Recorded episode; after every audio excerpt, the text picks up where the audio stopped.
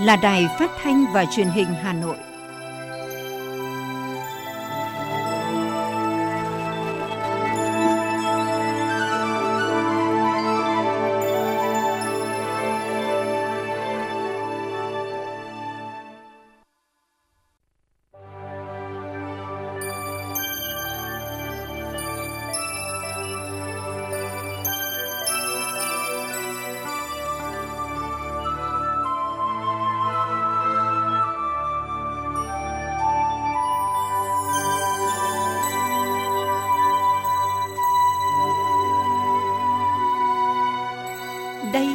Là Đài Phát thanh và Truyền hình Hà Nội.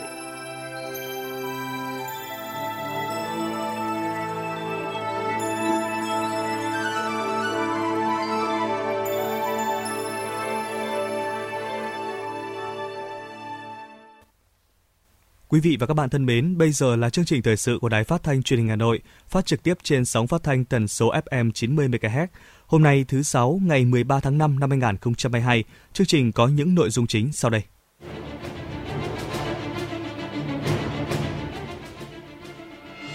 Tiếp tục các hoạt động tại Hoa Kỳ, Thủ tướng Phạm Minh Chính gặp Thủ tướng Singapore và làm việc với cộng đồng doanh nghiệp Hoa Kỳ. Khai mạc trọng thể Đại hội Thể thao Đông Nam Á lần thứ 31, SEA Games 31. Lễ hội du lịch Hà Nội năm 2022 với chủ đề Hà Nội đến để yêu bắt đầu diễn ra ngày hôm nay tại khu vực vườn hoa Lý Thái Tổ. Hà Nội lên kế hoạch tổng kiểm tra về an toàn thực phẩm từ nay cho đến ngày mùng 10 tháng 7 tới. Phần tin thế giới có những thông tin Ngoại trưởng Ukraine thăm Đức. Cuba tuyên bố quốc tang 2 ngày để tưởng niệm nạn nhân ở thủ đô La Habana. Đánh bom tại thành phố đông dân nhất Pakistan, một người thiệt mạng, 12 người bị thương. Sau đây là nội dung chi tiết sẽ có trong chương trình. Đêm nay tôi bước tới đỉnh cao, vươn xa hơn hướng tới. Thưa quý vị và các bạn, bản sắc văn hóa Việt Nam được đại diện bởi cây tre, hoa sen, nón lá, tranh đồng hồ, hòa quyện đậm chất nghệ thuật cùng tinh thần thể thao cao thượng, cùng mối đại đoàn kết Đông Nam Á chính là dấu ấn xuyên suốt lễ khai mạc SEA Games 31 diễn ra vào tối qua trên sân vận động quốc gia Mỹ Đình.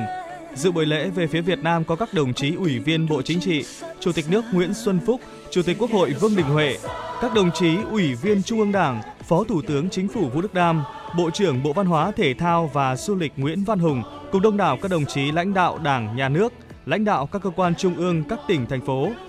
Về phía quan khách quốc tế có sự hiện diện của Chủ tịch Quốc hội Singapore Tan Chuan Jin, các vị bộ trưởng, trưởng đoàn thể thao 11 nước tham dự SEA Games 31, trưởng đại diện các tổ chức quốc tế và đại sứ các nước. Về phía Hà Nội có Ủy viên Bộ Chính trị, Bí thư Thành ủy, trưởng đoàn đại biểu Quốc hội thành phố Đinh Tiến Dũng, Ủy viên Trung ương Đảng, Phó Bí thư Thường trực Thành ủy Nguyễn Thị Tuyến, Ủy viên Trung ương Đảng, Phó Bí thư Thành ủy, Chủ tịch Ủy ban nhân dân thành phố, trưởng ban chỉ đạo SEA Games 31 của thành phố Trung Ngọc Anh, Phó Bí thư Thành ủy, Chủ tịch Hội đồng nhân dân thành phố Nguyễn Ngọc Tuấn, Phó Bí thư Thành ủy Nguyễn Văn Phong, Phó Chủ tịch Ủy ban nhân dân thành phố, Phó trưởng ban tổ chức quốc gia SEA Games 31, trưởng ban tổ chức SEA Games 31 thành phố Trử Xuân Dũng, các đồng chí lãnh đạo thành ủy, Hội đồng nhân dân, Ủy ban nhân dân thành phố. Phần mở màn của buổi lễ khai mạc với sự biểu diễn của đông đảo diễn viên nước chủ nhà rất hoành tráng và công phu đã thể hiện được sự mến khách và cho thấy nỗ lực rất lớn của nước chủ nhà Việt Nam khi cố gắng tổ chức một kỳ SEA Games ngay trong mùa dịch bệnh vẫn đang hoành hành trên toàn cầu. Đặc biệt, sự trang trọng của phần diễu hành của các đoàn thể thao vẫn như một lời xin chào gửi đến chủ nhà Việt Nam. Ngay sau phần diễu hành, với sự khóa sổ của đoàn thể thao chủ nhà Việt Nam với người cầm cờ dẫn đầu là tuyển thủ bơi Nguyễn Huy Hoàng, lễ khai mạc đã bước vào những nghi thức rước và thượng cờ của Liên đoàn Thể thao Đông Nam Á. Đại diện cho các tỉnh, thành phố tổ chức kỳ đại hội lần này, Ủy viên Trung ương Đảng, Phó Bí thư Thành ủy, Chủ tịch Ủy ban nhân dân thành phố Hà Nội Trung Ngọc Anh phát biểu chào mừng. Vượt lên những khó khăn của đại dịch Covid-19, ngày hôm nay chúng ta cùng sát cánh bên nhau có mặt tại đây để thể hiện sự đoàn kết, sẻ chia, niềm động viên và cộng hưởng sức mạnh tinh thần của 11 quốc gia Đông Nam Á, một ngôi nhà chung cùng khát vọng phồn vinh và khát khao lập nên những kỳ tích mới. Trong thời khắc quan trọng,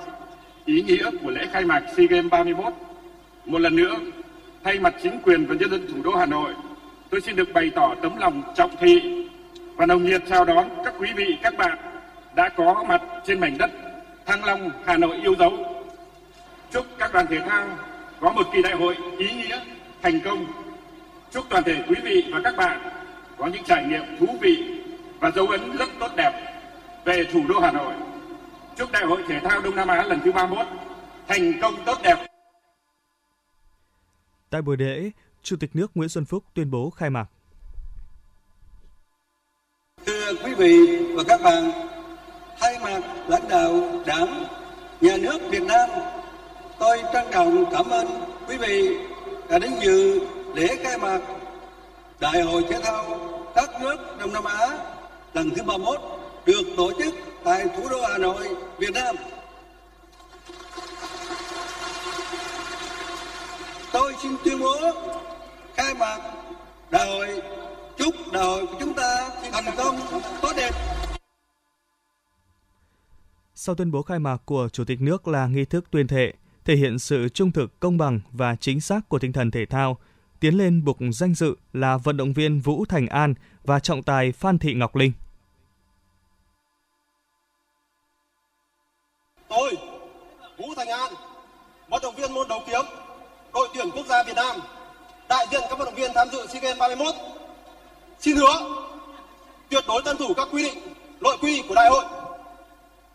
tham dự thi đấu với tinh thần trung thực, cao thượng, vì vinh quang thể thao, vì danh dự của chúng tôi. Xin hứa, xin hứa, xin hứa. Tôi, Phan Thị Ngọc Linh, trọng tài quốc tế môn môi, xin đại diện cho toàn thể trọng tài đang làm nhiệm vụ tại SEA Games 31, xin tuyên thệ điều hành các trận đấu một cách công bằng, chính xác, vô tư, tôn trọng và tuân thủ các quy định và điều lệ của đại hội trên tinh thần thể thao trung thực và cao thượng. Xin thề, xin thề, xin thề. Đêm nay tôi bước tới đỉnh cao Ngọn đuốc của đại hội đã được những đại diện tiêu biểu của Việt Nam tiếp sức đến lễ đài rồi trao cho vận động viên điền kinh Quách Thị Lan và nhà vô địch ASEAN 2018 vinh dự là người thắp lên ngọn lửa SEA Games 31 bắt đầu mở màn cho 12 ngày tranh tài hấp dẫn và quyết liệt của đại hội thể thao lớn nhất Đông Nam Á. Dù chỉ diễn ra trong thời gian hơn 1 giờ đồng hồ, nhưng lễ khai mạc đã truyền tải đầy đủ thông điệp của Việt Nam gửi đến bạn bè trong khu vực Thể thao thúc đẩy hợp tác cùng phát triển, thắt chặt tinh thần đoàn kết và yêu thương giữa các quốc gia. Diễn ra đến ngày 23 tháng 5, SEA Games 31 gồm 40 môn thi đấu tranh tài ở Hà Nội và 11 tỉnh thành phố lân cận. Đoàn thể thao chủ nhà có 1.341 thành viên, đặt mục tiêu đạt từ 140 huy chương vàng trở lên và nhóm đầu trên bảng tổng sắp huy chương ngọn lửa SEA Games 31 đã bùng cháy, thể hiện tinh thần thể thao, niềm tin, khát vọng mạnh mẽ hơn và cùng tỏa sáng của cộng đồng các quốc gia Đông Nam Á.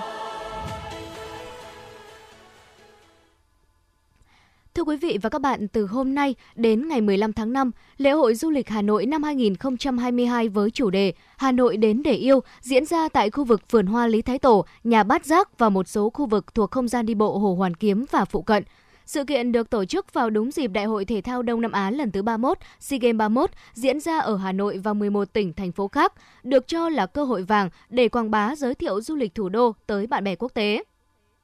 Lễ hội du lịch Hà Nội năm 2022 được tổ chức đúng vào thời điểm SEA Games 31 đang diễn ra tại Hà Nội và 11 tỉnh thành phố khác. Hà Nội dự kiến đón hàng nghìn vận động viên, huấn luyện viên, quan chức từ các quốc gia Đông Nam Á tham dự và hàng chục nghìn khách du lịch đến cổ vũ, tham quan du lịch trong dịp này. Chào đón SEA Games 31 được tổ chức tại Việt Nam sáng nay, Trung tâm Hoạt động Văn hóa Khoa học Văn Miếu Quốc Tử Giám phối hợp với Trung tâm Thông tin Du lịch Tổng cục Du lịch sẽ chính thức khai trương hệ thống vé điện tử và sản phẩm chuyển đổi số trong hoạt động du lịch tại khu di tích. Đây là một sản phẩm nằm trong hệ sinh thái du lịch thông minh, tích hợp nhiều tính năng như Nabas, Internet Banking, thanh toán điện tử, tra cứu thông tin du lịch hay nhận ưu đãi tích điểm khi mua sắm. Đặc biệt, thẻ du lịch thông minh cũng được liên thông tích hợp với ứng dụng du lịch Việt Nam của Tổng cục Du lịch.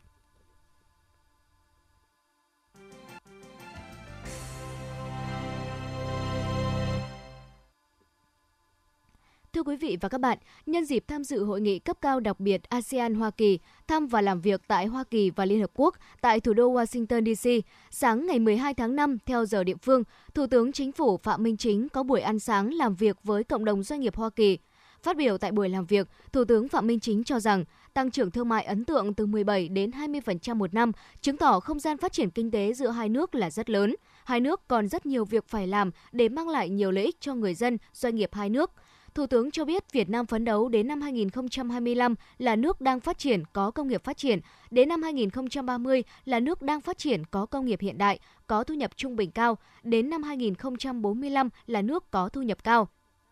Để đạt mục tiêu này, Việt Nam tiếp tục xây dựng nền kinh tế độc lập, tự chủ, chủ động, tích cực hội nhập quốc tế sâu rộng, thực chất và hiệu quả, dựa vào nội lực cơ bản, chiến lược lâu dài, ngoại lực là quan trọng, đột phá thường xuyên. Do đó, mong Hoa Kỳ và các đối tác quan trọng khác, đặc biệt là các doanh nghiệp Hoa Kỳ, ủng hộ Việt Nam vấn đề này.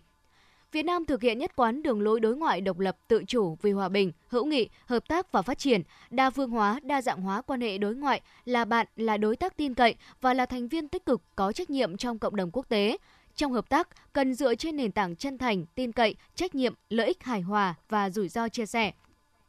Tại cuộc gặp, Thủ tướng Phạm Minh Chính trực tiếp trả lời các câu hỏi của cộng đồng doanh nghiệp Hoa Kỳ về các vấn đề liên quan tới chuyển đổi số, thực hiện các cam kết tại COP26 phòng chống dịch bệnh. Trong đó, Thủ tướng cho biết, Việt Nam đang triển khai mạnh mẽ thực hiện tất cả các vấn đề trên trên tinh thần đây là những vấn đề có tính chất toàn cầu nên cần có cách tiếp cận toàn cầu. Vấn đề tác động tới toàn dân nên có cách tiếp cận toàn dân đề nghị cộng đồng thế giới trong đó có Hoa Kỳ hỗ trợ Việt Nam trong việc thực hiện các vấn đề trên về xây dựng thể chế, khoa học công nghệ, tài chính, đào tạo nguồn nhân lực, khoa học quản trị. Ngoài ra, Thủ tướng Phạm Minh Chính cũng cho biết Việt Nam đã rất tích cực và tiếp tục hỗ trợ Hoa Kỳ tìm kiếm quân nhân mất tích. Do đó, mong muốn Hoa Kỳ tiếp tục giúp Việt Nam khắc phục hậu quả chiến tranh, cụ thể là tìm kiếm hải cốt liệt sĩ, khắc phục hậu quả chất độc hóa học, giả phá bom mìn. Phần phát biểu và trả lời của Thủ tướng Phạm Minh Chính được cộng đồng doanh nghiệp tại Hoa Kỳ nhiệt liệt hưởng ứng với những tràng pháo tay không ngớt. Đại diện doanh nghiệp Hoa Kỳ khẳng định Việt Nam là đối tác quan trọng trong ASEAN, quan hệ thương mại giữa Việt Nam Hoa Kỳ sẽ là mô hình cho các mối quan hệ khác. Các doanh nghiệp Hoa Kỳ sẽ phối hợp chặt chẽ với các doanh nghiệp và chính quyền Việt Nam để hiệu quả đầu tư ngày càng cao hơn, cam kết đầu tư lâu dài tại Việt Nam. Cũng trong sáng ngày 12 tháng 5 theo giờ địa phương, Thủ tướng Chính phủ Phạm Minh Chính đã có cuộc gặp với Thủ tướng Singapore Lý Hiển Long.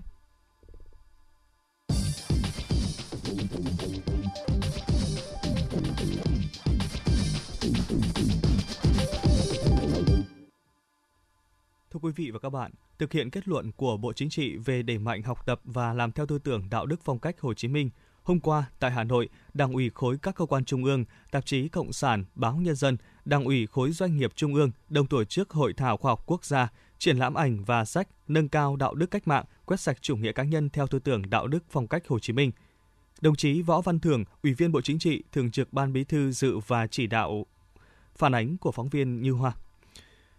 Phát biểu khai mạc Bí thư Đảng ủy khối các cơ quan Trung ương Huỳnh Tấn Việt nhấn mạnh, hội thảo là hoạt động có ý nghĩa thiết thực, chào mừng kỷ niệm 132 năm ngày sinh Chủ tịch Hồ Chí Minh, 19 tháng 5 năm 1890, 19 tháng 5 năm 2022, kỷ niệm 53 năm ngày ra đời tác phẩm Nâng cao đạo đức cách mạng, quét sạch chủ nghĩa cá nhân của Bác, kỷ niệm 15 năm ngày thành lập Đảng bộ khối các cơ quan trung ương, Đảng bộ khối doanh nghiệp trung ương 11 tháng 4 năm 2007, 11 tháng 4 năm 2022. Các tham luận tại hội thảo sẽ làm rõ hơn về cơ sở lý luận và thực tiễn, qua đó góp phần nâng cao nhận thức và làm sâu sắc hơn về ý nghĩa, giá trị quan trọng của tư tưởng đạo đức phong cách Hồ Chí Minh đối với công tác xây dựng và chỉnh đốn Đảng. Bí thư Đảng ủy khối các cơ quan trung ương Huỳnh Tấn Việt nói: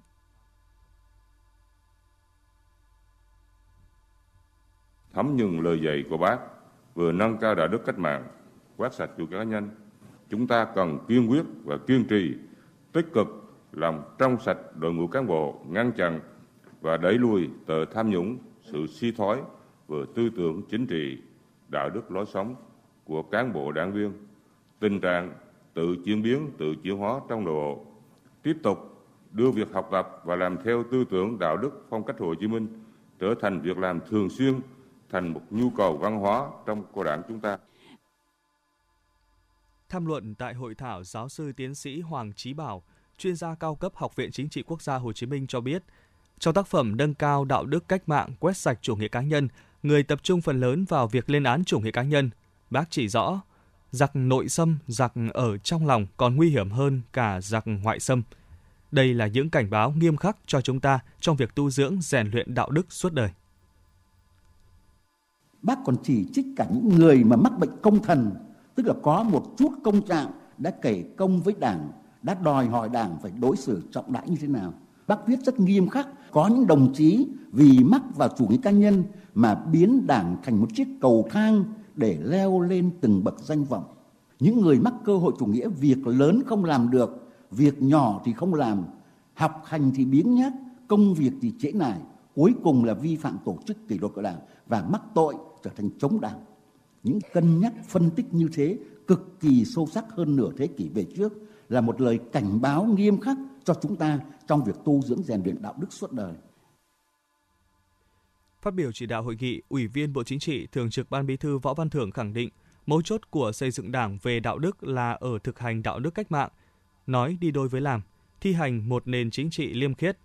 Để có một nền chính trị liêm khiết thì cái gốc vẫn là giáo dục, rèn luyện tu dưỡng đạo đức, tư cách của người cách mạng, ít nhất là ít lòng tham muốn về vật chất, xem thường danh vị, ngôi thứ và tiền bạc, vì chúng là cội nguồn sinh ra đố kỵ và hận thù và là nguyên nhân của những hành động chỉ điểm phản bội làm tổn hại nghiêm trọng đến sự nghiệp cách mạng. Thường trực Ban Bí thư Võ Văn Thưởng nêu rõ. Kiên quyết đấu tranh chống chủ nghĩa cá nhân dựa trên cơ sở kết hợp xây với chống, nghiêm khắc với chính mình, tự chủ bản thân trước mọi cám dỗ, thực hiện tu dưỡng đạo đức cách mạng suốt đời. Chủ nghĩa cá nhân nằm ngay trong chính mỗi con người, luôn có nguy cơ trỗi dậy, bùng phát khi có cơ hội. Vì vậy, xây chính là nâng cao nhận thức tư tưởng, bồi đắp các phẩm chất tốt đẹp, thúc đẩy động cơ đạo đức, chế độ, kỷ luật tự giác, làm cho cái tốt đẹp lớn dần, được nuôi dưỡng và cái xấu bị đẩy lùi, không có cơ hội mắc đầu dậy.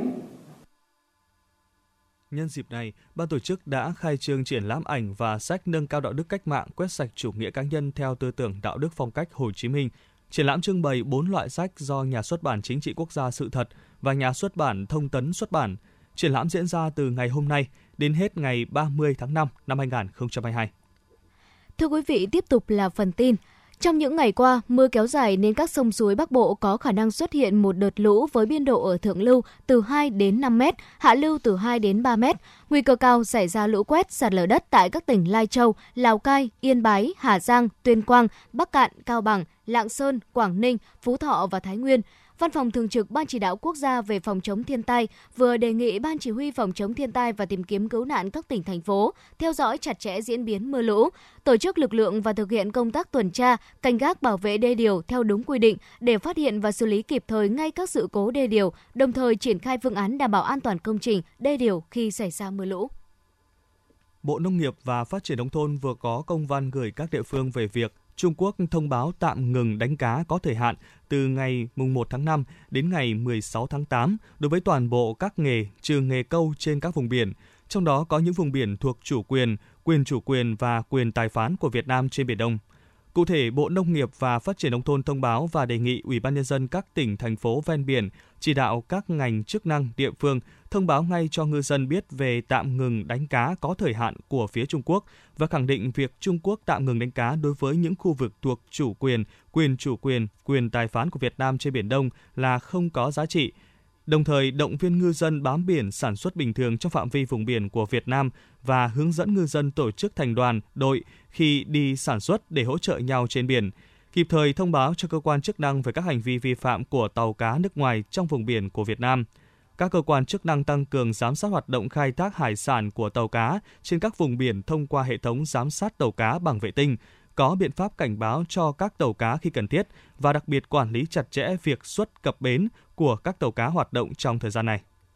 Cục Quản lý Thị trường Hà Nội vừa ban hành kế hoạch tổng kiểm tra liên ngành an toàn thực phẩm trên địa bàn thành phố với mục tiêu kiểm soát và ngăn chặn kịp thời các hành vi vi phạm trong hoạt động sản xuất vận chuyển, kinh doanh hàng hóa là thực phẩm không đủ điều kiện lưu thông trên thị trường. Đây sẽ là đợt gia quân lớn, huy động nhiều lực lượng liên ngành tham gia. Trong vòng 2 tháng cho đến ngày 10 tháng 7 tới, hàng hóa tập trung kiểm tra là hàng thực phẩm tại các kho lạnh lớn, cả hàng nội địa và hàng nhập khẩu qua các đường biển, hàng không, đường bộ, tránh tình trạng Việt Nam trở thành nơi tiêu thụ và chứa hàng tồn, hàng quá hạn sử dụng của các nước trên thế giới. Hiện nay, đoàn kiểm tra liên ngành đã bước đầu giả soát, trinh sát, có được danh sách cụ thể của các trường hợp có dấu hiệu vi phạm có liên quan.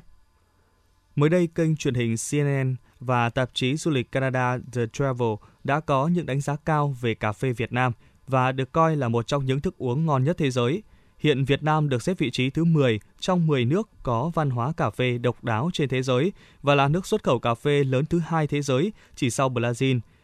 Bên cạnh quy mô doanh số xuất khẩu và nền văn hóa cà phê phong phú, cà phê Việt Nam còn được biết đến nhiều hơn về chất lượng. Cà phê Giang Say Việt Nam không chỉ được yêu thích bởi hương vị thơm ngon tuyệt hảo mà còn bởi sự độc đáo. Nó còn là một trong những món quà tuyệt vời nhất mà du khách khi đi xa có thể mang về nhà cho bạn bè hoặc gia đình.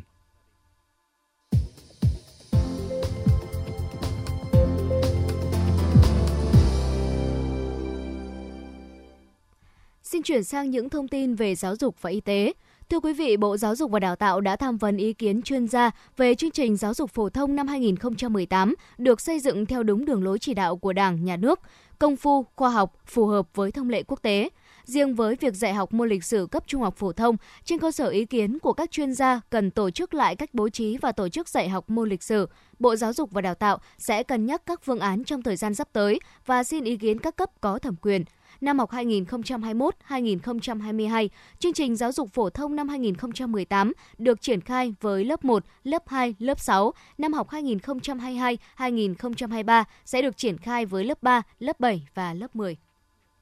Bộ Giáo dục và Đào tạo cũng đã vừa công bố danh sách 37 học sinh được lọt vào 5 đội tuyển Việt Nam tham dự các kỳ thi Olympic châu Á và quốc tế năm 2022. Số lượng học sinh ở từng đội tuyển gồm 6 học sinh dự thi Olympic toán học quốc tế, 4 học sinh dự thi Olympic hóa học quốc tế, 4 học sinh dự thi Olympic sinh học quốc tế, 8 học sinh dự thi Olympic vật lý châu Á, 15 học sinh dự thi Olympic tin học châu Á.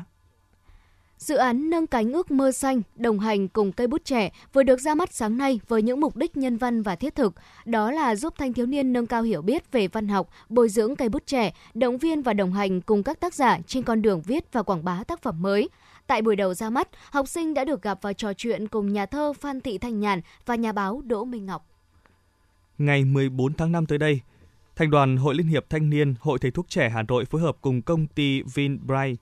tổ chức hành trình thầy thuốc trẻ thủ đô chăm sóc sức khỏe hậu COVID-19 năm 2022, trạm AI, trạm sức khỏe. Trong hành trình diễn ra các hoạt động chăm sóc sức khỏe cho người dân như khám bệnh tổng quát, kiểm tra nhịp tim và huyết áp, kiểm tra các dấu hiệu hậu COVID-19, điện tâm đồ, sử dụng container khám bệnh lưu động và xét nghiệm, ứng dụng trí tuệ nhân tạo chẩn đoán sàng lọc tình trạng sức khỏe và dấu hiệu triệu chứng COVID-19 kéo dài. Hơn 1 triệu người dân thủ đô và cả nước sẽ được khám bệnh tư vấn hoàn toàn miễn phí. Hơn 1.000 bác sĩ có chuyên môn cao trực tiếp thăm khám tư vấn chữa bệnh với công nghệ tiên tiến. Đặc biệt, người dân có thể kết nối với các bác sĩ trực tuyến mọi lúc mọi nơi thông qua ứng dụng AI Vcare – Hồ sơ bệnh án được lưu giữ tiện lợi trên ứng dụng, người dân có thể theo dõi tra cứu ngay trên điện thoại. Chiều ngày 12 tháng 5, theo tin từ Sở Y tế Hà Nội, trong 24 giờ qua, trên địa bàn thành phố ghi nhận 509 ca COVID-19, trong đó có 142 ca cộng đồng và 367 ca đã cách ly. Cụ thể, 509 bệnh nhân được ghi nhận trong 24 giờ qua, phân bố tại 135 xã phường thị trấn thuộc 30 trên 30 quận huyện thị xã. Một số quận huyện ghi nhận nhiều bệnh nhân trong ngày như Hà Đông 105 ca, Đông Anh 91 ca, Long Biên 41 ca, Thanh Xuân 29 ca, Nam Tử Liêm 29 ca. Như vậy, cộng dồn số ca mắc tại Hà Nội trong đợt dịch thứ tư tính từ ngày 29 tháng 4 năm 2021 cho đến nay là 1 594.447 ca. Cũng theo báo cáo của Sở Y tế Hà Nội, đến nay trên địa bàn thành phố còn 92.280 bệnh nhân đang điều trị, trong đó có 243 ca COVID-19 điều trị tại bệnh viện và 92.037 ca theo dõi tại nhà.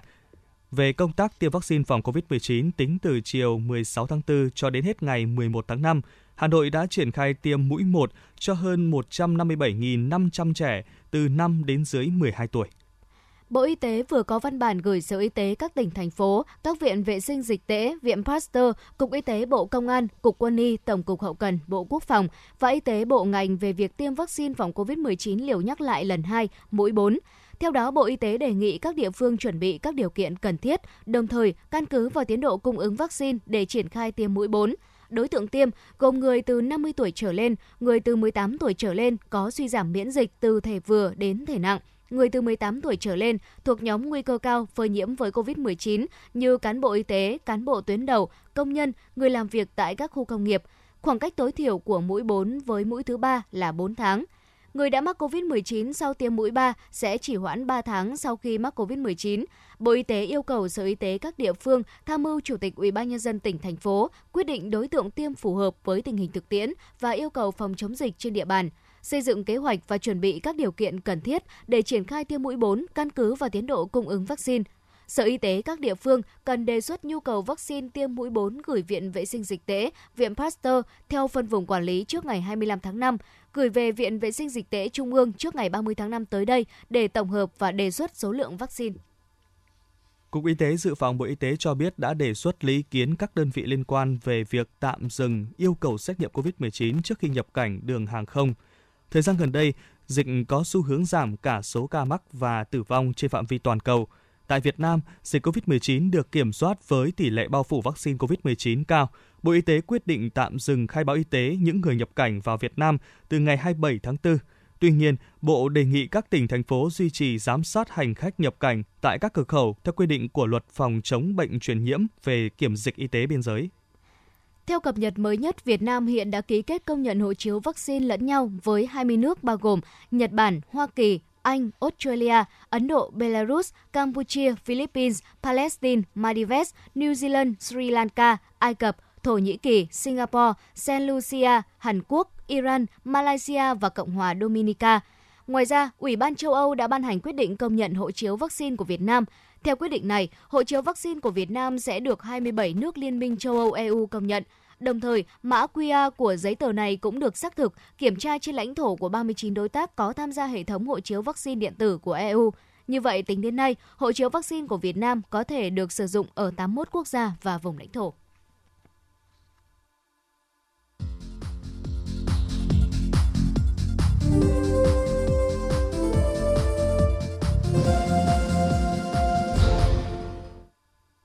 Xin được chuyển sang phần tin thế giới. Thưa quý vị, ngày 12 tháng 5, Ngoại trưởng Ukraine Dmytro Kuleba đã bắt đầu chuyến thăm chính thức Đức. Trong chuyến thăm tới Đức lần này, ông Kuleba dự kiến sẽ tham dự cuộc họp của Ngoại trưởng nhóm các nước công nghiệp phát triển G7 để thảo luận về cuộc xung đột Nga-Ukraine.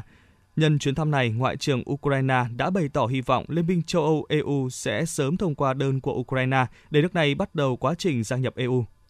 Nhật Bản đã áp dụng thêm một số biện pháp trừng phạt bổ sung nhằm vào Nga trong bối cảnh cuộc xung đột tại Ukraine vẫn chưa có dấu hiệu chấm dứt. Cụ thể, các tổ chức cá nhân Nhật Bản muốn mua từ 10% cổ phần trong một công ty Nga hoặc cung cấp các khoản vay mới cho các doanh nghiệp Nga với kỳ hạn từ một năm trở lên đều phải xin phép chính phủ. Quy định trên tương đương với lệnh cấm đối với các hoạt động này. Ngày 12 tháng 5, Tổng thống và Thủ tướng Phần Lan tuyên bố ủng hộ việc gia nhập NATO. Đây sẽ là quyết định mang tính bước ngoặt trong chính sách an ninh của nước này. Trong cuộc họp báo trước đó, Tổng thống Phần Lan khẳng định việc gia nhập NATO không nhằm chống lại bất kỳ ai. Chính phủ Nga đã công bố lệnh trừng phạt đối với hơn 30 công ty năng lượng của Liên minh châu Âu EU, Mỹ và Singapore. Danh sách bị trừng phạt gồm 31 công ty năng lượng của phương Tây, trong đó có Europol Gas ở Ba Lan và Gazprom Germania và 29 công ty con của Gazprom Germania tại Anh, Pháp, Mỹ, Thụy Sĩ, Bulgaria và Singapore. Hãng thông tấn Trung ương Triều Tiên đưa tin nước này ghi nhận hơn 18.000 ca mắc COVID-19 và 6 ca tử vong ngày 12 tháng 5, nâng tổng số ca bệnh lên 350.000. Kể từ khi dịch bệnh lây lan, bùng nổ toàn quốc, từ tháng 4 năm 2022, Triều Tiên ghi nhận tổng cộng hơn 350.000 ca bệnh, khoảng 187.000 ca đang được cách ly điều trị và khoảng 162.000 ca đã được điều trị, nhưng không nói rõ có bao nhiêu trường hợp xét nghiệm dương tính. Chiến dịch tiêm vaccine COVID-19 tại nhiều nước trên thế giới đang chuyển dần sang phần còn lại của dân số, đó là nhóm trẻ em từ 5 đến 11 tuổi. Cụ thể, Tây Ban Nha là một trong những nước châu Âu đi đầu trong việc tiêm vaccine phòng COVID-19 cho trẻ em từ 5 đến 11 tuổi. Quốc gia này đã bắt đầu tiêm cho trẻ em từ tháng 12 năm 2021. Đến nay, 57% trẻ em trong nhóm tuổi từ 5 đến 11 ở Tây Ban Nha đã tiêm một mũi vaccine. Italy đã cho phép tiêm vaccine Pfizer cho trẻ từ 5 đến 11 tuổi vào tháng 12 năm 2021. Cho đến nay, quốc gia này đã tiêm ít nhất một mũi vaccine cho hơn 36% trẻ em thuộc nhóm tuổi này. Cuba tuyên bố quốc tang hai ngày để tưởng niệm nạn nhân vụ nổ khách sạn mới đây ở thủ đô La Habana, khiến 45 người thiệt mạng và 98 người khác bị thương. Quy định nói trên được nhà lãnh đạo Cuba đưa ra sau khi lực lượng cứu hộ đưa thi thể nạn nhân cuối cùng của vụ nổ ra khỏi đống đổ nát.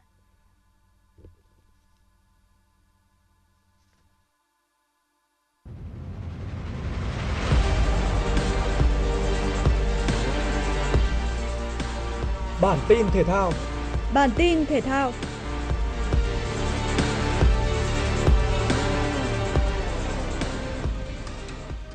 Đội tuyển Futsal Việt Nam bước vào trận gia quân tại SEA Games 31 gặp đội tuyển Futsal Indonesia.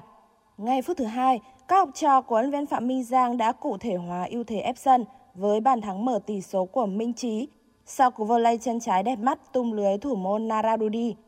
Sars đã quân bình tỷ số một đều cho đội tuyển Futsal Indonesia ở phút 13 của hiệp 2 với cú sút chân trái đầy uy lực đưa bóng vào góc cao. Đây cũng là kết quả chung cuộc của trận đấu. Đội tuyển nữ Việt Nam bước vào trận gia quân tại SEA Games 31 gặp đối thủ Philippines. Đây cũng là màn so tài giữa hai đội bóng đã giành vé tham dự vòng chung kết World Cup nữ 2023. Đội tuyển nữ Philippines là người nhập cuộc tốt hơn và có bàn mở tỷ số ở phút 15 của Anis. Tuy nhiên, các học trò của huấn viên Mai Đức Trung dần lấy lại thế trận trong nửa cuối hiệp 1 và có bàn gỡ hòa một đều ở phút 37 với pha lập công của Tuyết Dung. Sang hiệp 2, Hải Yến và Huỳnh Như phối hợp để tạo ra thời cơ cho Thùy Trang xâm nhập vòng cấm, rồi bình tĩnh sút tung lưới Philippines. Vươn lên dẫn trước đối thủ, đội tuyển nữ Việt Nam chủ động triển khai thế trận phòng ngự phản công. Chiến thuật của huấn luyện viên Mai Đức Trung đã chứng tỏ sự hiệu quả và tỷ số 2-1 được giữ nguyên cho tới khi hết giờ. Chiến thắng này giúp đội tuyển nữ Việt Nam sáng cửa đi tiếp vào bán kết với ngôi nhất bảng A môn bóng đá nữ SEA Games 31. Ở lượt trận tiếp theo vào ngày 14 tháng 5, thầy trò huấn luyện Mai Đức Chung sẽ gặp Campuchia, còn Philippines sẽ được nghỉ. Dự báo thời tiết vùng châu thổ sông Hồng và khu vực Hà Nội chiều và tối ngày 13 tháng 5 năm 2022. Khu vực trung tâm thành phố Hà Nội, thời tiết chiều tối và tối có mưa rào và rông, gió đông nam cấp 2 cấp 3, nhiệt độ từ 26 đến 31 độ C. Quý vị và các bạn vừa nghe chương trình thời sự của Đài Phát thanh Truyền hình Hà Nội, chỉ đạo nội dung nhà báo Nguyễn Kim Khiêm, chỉ đạo sản xuất Nguyễn Tiến Dũng, tổ chức sản xuất Trà My. Chương trình do biên tập viên Nguyễn Hằng, phát thanh viên Quang Anh Thu Thảo và kỹ thuật viên Bảo Tuấn thực hiện. Thân ái chào tạm biệt.